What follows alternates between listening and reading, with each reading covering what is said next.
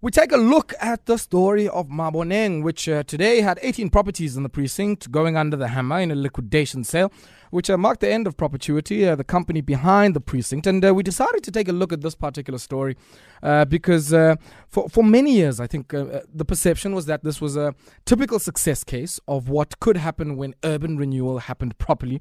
And it's quite clear also that now this is a test case or a textbook case of what can go wrong when uh, there isn't a proper alignment between I guess city authorities and uh, private interests here. And uh, uh, of course, that then marked the end of Propertuity, which was the company behind the precinct initially.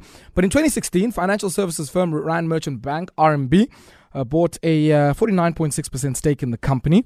And uh, we tried to reach out to Brian Roberts, who's the CEO at RMH Property. And he couldn't speak to us, but he was able to send us these comments, which I'm going to read to you now. And they read as follows RMH Properties invest in entrepreneurs who are best of breed in their specific fields. At the time of making the investment, we believed that Jonathan Liebman's urban regeneration vision and entrepreneurial flair fitted those criteria. A business RMH Property has invested uh, in has failed, and RMH has written off over 300 million.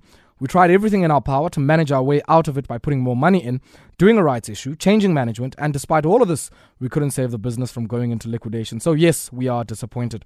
RMH Properties views the regeneration of Mabonenga and the inner city and the failure of Propertuity as a business as mutually exclusive.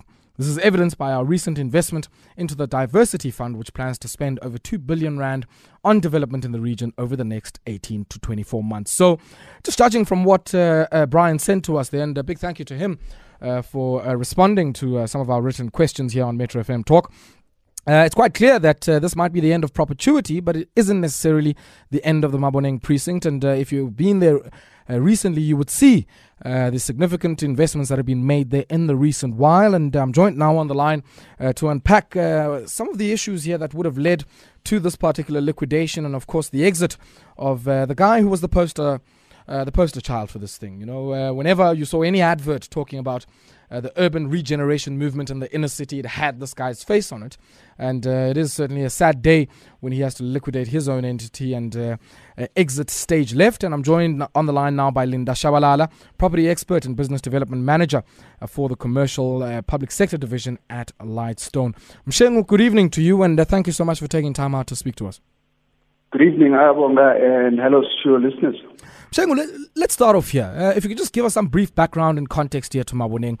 You know, in essence, it became this island, uh, I would say, of um, creativity, innovation, uh, affluence, um, uh, and I would venture to even say privilege in the middle. I guess, of a declining inner city that had been starved of investment in the early 90s. And uh, uh, oftentimes, when people say it's too good to be true, uh, it seems that this was the case with this one. What happened? Like you quite rightly say, Ayabonga, this was the the uh, poster child of uh, you know urban renewal, uh, especially because you know the Maboneng precinct or the Maboneng vision started in 2009, at a time when nobody really wanted to invest in the city, and uh, you know by by where we're sitting and where we're looking at it, you know um, it's a, it could be a matter of biting off a little bit too much too early. So, uh, you know, without building the necessary capacity in the background to manage the assets, I think they were running at about a billion rand worth of assets uh, uh, when this uh, tragedy happened. You know, you need to build up the mechanism to ma- uh, to manage those assets in order to maximize. Mm. And and when you talk about that, I mean, uh, you make it sound like they were Icarus. You've heard that story of Icarus flying too close to the sun. Um, yes. What is it that they uh, I guess, did as part of that growth story that um, effectively, I guess, clipped the wings from them? Look, there, there seems to be a number of, uh, of uh, like different issues that contributed to that. Uh, we know that uh, they were running off relatively high gearing. Um, you know, the, the assets that they've chosen were overly valued to some degree. I don't know what uh, to what end. And also, you know, just the management capability in-house to run those properties and make sure that they're profitable. Mm, Let, us just talk briefly here about, I guess, the dynamics of property in the inner city and how, uh, in a way, here Maboneng has become over the recent while a unicorn, and what the cost of being uh, that uh, unusual and peculiar feature in the inner city has been. Yeah, look, uh, the inner city is uh, is a good place to go into now because there's uh, various other benefits. It's an urban development zone. Meaning that there is benefit for uh, entrepreneurs to go in there and, uh, you know, uh, purchase assets and actually build up a good portfolio of assets. Uh, also, you know, um, there are um, opportunities for entrepreneurs. As Lightstone, we've been tracking assets that have been selling for, you know, a minimum of uh, 1 million rand and then go through a minor revamp uh, and those assets will be listed and sold for like three times its value. So there definitely is opportunities for entrepreneurs. We've seen the likes of Divercity go into the city. Uh, I mean, they've just started a 2 billion rand project, which is supported by the mayor. Uh, I know that the old Absa Towers is being uh, revamped into uh, accommodation and also the Jewel City precinct. So this shouldn't in any way alarm entrepreneurs from going into the city and looking for good opportunities.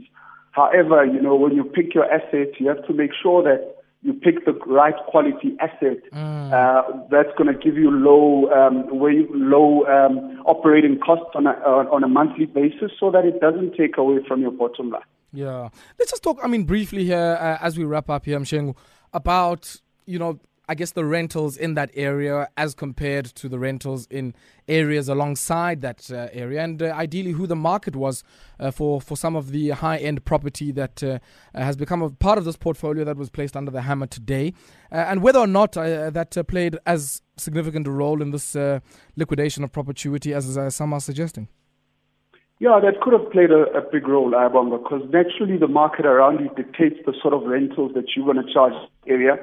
Uh, and we understand that Joburg City, I mean, historically, it hasn't been pulling, uh, you know, um, mid mid to high value uh, tenants that will come in and rent in the city.